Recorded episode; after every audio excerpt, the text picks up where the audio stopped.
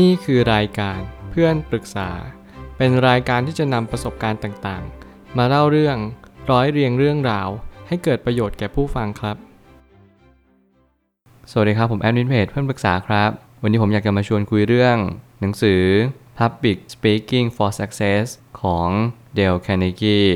and Arthur Appel หนังสือเล่มนี้เป็นหนังสือส่วนต่อขยายของ Dale Carnegie นั่นเอง เป็นหนังสือที่สำนักพิมพ์หนึ่งเขาได้ตีพิมพ์ออกมา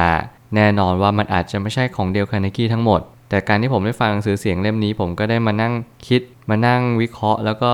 รับรู้อะไรบางอย่างว่า การที่เราจะพูดต่อสาธารณชนเนี่ยมันไม่ใช่เรื่องง่าย สิ่งที่เราต้องเรียนรู้อย่างหลักๆ เลยก็คือ เราต้องรู้ว่าสิ่งที่เราพูดเนี่ยเราพูดอยู่กับใคร แล้วเมื่อไหร่ก็ตามที่เราพูดเนี่ยสิ่งที่เราพูดมันเป็นสิ่งที่มีประโยชน์พอหรือเปล่า บางครั้งชีวิตเราก็ต้องเรียนรู้สิ่งต่างๆ เหล่านี้ให้มากที่สุด เพื่อให้เราเข้าใจว่าการที่เราจะใช้ชีวิตอย่างมีความสุขเนี่ยมันก็จะเป็นจะต้องประกอบด้วยหลาย ๆ สิ่ง อย่างแรกเลยก็คือการที่เราพูดหรือว่าส่งสาร ให้ผู้ฟังได้เกิดความจันลงใจ หรือว่าให้เขามีความเข้าใจชีวิตมากยิ่งขึ้น นั่นจะเป็นความหมายที่สำคัญที่สุดในการที่เราพูดในสาธารณชน แถมสิ่งเหล่านี้ก็เป็นสิ่งที่สำคัญมาก จนวอร์เรนบัฟเฟตเขาก็ได้ขนานนามว่าการที่เขาพูดต่อสาธารณชนเนี่ย มันก็สำคัญจริง ๆ ต่อตัวเขาเอง และการที่เขาได้เรียนจากเดลคาร์เนกี้ก็เป็นการเปลี่ยนชีวิตเขาไปโดยปริยายเช่นกัน ผมได้ตั้งคำถามขึ้นมาว่า หนังสือที่เกี่ยวกับการเรียนรู้ในเรื่องของการพูดในที่สาธารณชน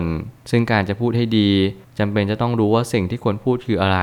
และสามารถเชื่อมโยงคำต่างๆ ให้เข้าด้วยกัน หนังสือเล่มนี้ไม่ได้มาบอกอะไรมากมาย แต่มาบอกดีเทลในการให้เราจะรู้รายละเอียดต่างๆ อย่างเช่นการให้เราเข้าใจบุคคลที่เราจะพูดถึง ว่าเขาสามารถที่จะเรียนรู้อะไรบางอย่างได้ไหม อย่างเช่น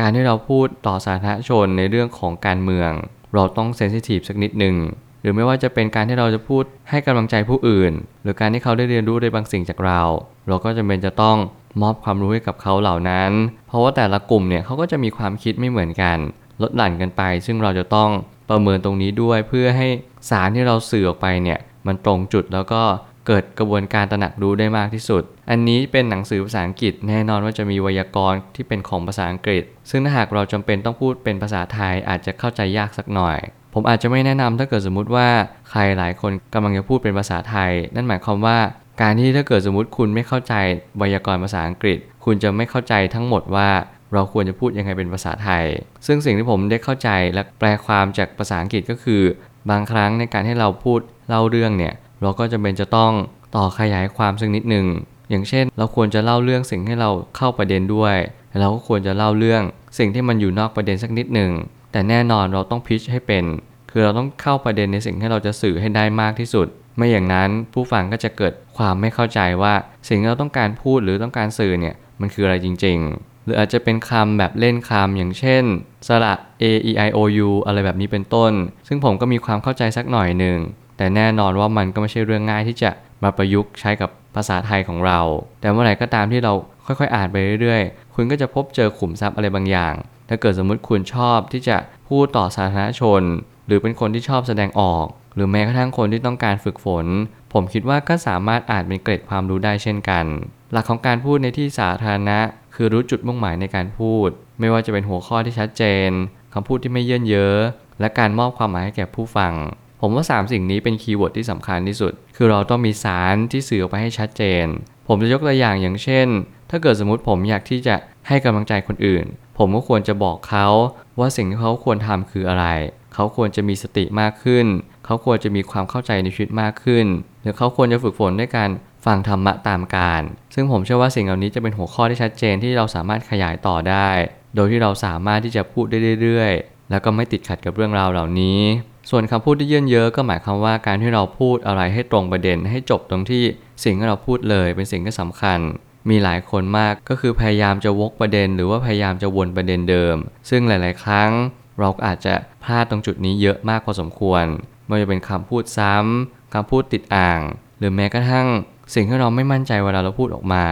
มันกลับกลายเป็นว่าเราจะไม่เข้าใจสิ่งที่เราสื่อจริง ๆ นั่นจะทำให้เราไม่มีน้ำหนักในการพูด รวมถึงการให้ความหมายกับผู้ฟังเนี่ยก็เป็นสิ่งที่ยากตามมาเช่นเดียวกัน เพราะว่าการให้ความหมายแก่ผู้ฟังเนี่ยมันหมายถึงว่าเราต้องรู้ความหมายในชุดที่แท้จริงด้วยซ้ำ เราจึงจะสามารถมอบความหมายให้แก่ผู้ฟังได้ ไม่เช่นนั้นเราก็จะไม่เข้าใจว่าเราควรจะให้ความหมายอะไรแก่ผู้ฟัง บางครั้งเราอาจจะต้องเริ่มฝึกฝนก่อนที่บ้าน แน่นอนว่าการฝึกฝนที่ดีที่สุดคือการทำซ้ำรวมถึงการทำอะไรเป็นประจำทำให้เราลดความประมาทลงได้มาก การฝึกฝนกับไมค์จริงๆเนี่ยผมคิดว่ามันช่วยเราได้มากขึ้นอีก ไม่ว่าจะเป็นการที่คุณพูดพอดแคสต์ไม่ว่าการที่จะ พูดไลฟ์สดต่างๆ มากมาย ผมเชื่อว่าการที่เราพูดอย่างไม่เคอะเขินเนี่ยมันเป็นสิ่งที่สำคัญ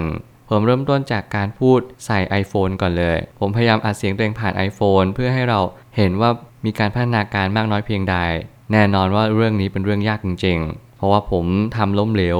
มากกว่า 20-30 ครั้ง ซึ่งผมก็รู้สึกว่าเออทำไมเราพูดในสิ่งที่เราอยากจะสื่อไปไม่ได้จริง ๆ บางครั้งมันก็เลยกลายเป็นว่า เราไม่ได้ get to the point ในสิ่งที่เราพูด หรือว่าเรากำลังพูดวนพูดเยินเยอะสิ่งนี้เป็นสิ่งที่ผมเจออยู่บ่อยครั้งมากๆในการฝึกฝนช่วงแรกๆ ซึ่งแน่นอนว่าทุกคนก็ต้องใช้เวลาในเรื่องราวเหล่านี้ เพราะเรื่องราวเหล่านี้เนี่ยมันไม่ได้แก้กันแค่วัน 2 วันเดือน 2 เดือน แต่อาจจำเป็นจะต้องแก้ไปหลักปีขึ้นไป ซึ่งแน่นอนทุกวันนี้ผมก็ยังพูดผิดพูดถูก แต่สิ่งที่สำคัญที่สุดคือพยายามพูดให้รู้เรื่องมากที่สุด เพื่อให้คนเข้าใจในสิ่งที่กำลังสื่อไปจริง ๆ สุดท้ายนี้ ทั้งนี้ทักษะการพูดจำเป็นต้องใช้เวลาเป็นตัวประกอบ ประสบการณ์ในการพูดที่ดีคือการหาจุดยืนในเรื่องราวที่พูด หากเราไม่รู้จะพูดเรื่องอะไร ให้ตั้งคำถามไปเลยว่าเราชอบฟังเรื่องอะไรบ้าง นั่นก็จะหมายความว่าเมื่อไหร่ก็ตามให้เราเป็นนักอ่าน เราจึงเป็นนักเขียน เมื่อไหร่ก็ตามให้เราเป็นนักฟัง เราจึงเป็นนักพูด คุณชอบฟังเรื่องอะไรล่ะ คุณชอบฟังนิยาย คุณชอบฟังเรื่องราวความเป็นจริง คุณชอบฟังหนังสือเสียงเล่มใด คุณชอบฟังพอดแคสต์รายการไหน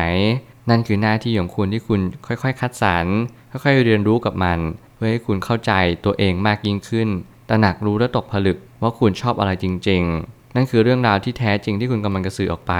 ไม่ว่าคุณชอบเรื่องไหน มันไม่ได้ผิดอะไรเลย เพียงแต่แค่คุณต้องรู้ว่าคนที่เขาชอบฟังคุณเนี่ย หรือว่าคุณกำลังจะกำหนดกลุ่มเป้าหมายเนี่ยคือเขาชอบฟังอะไร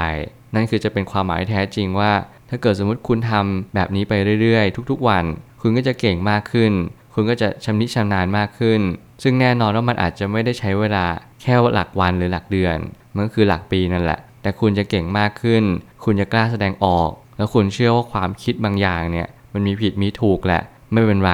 ขอแค่กล้าแสดงออก เชื่อมั่นในตัวเองว่าคุณสามารถทำได้ สิ่งเหล่านี้เป็นสิ่งที่สำคัญที่สุดที่เป็นหลักในการที่จะพูดในสาธารณชน ให้เกิดประสิทธิภาพสูงสุดได้เช่นกัน ผมเชื่อว่าทุกปัญหาย่อมมีทางออกเสมอ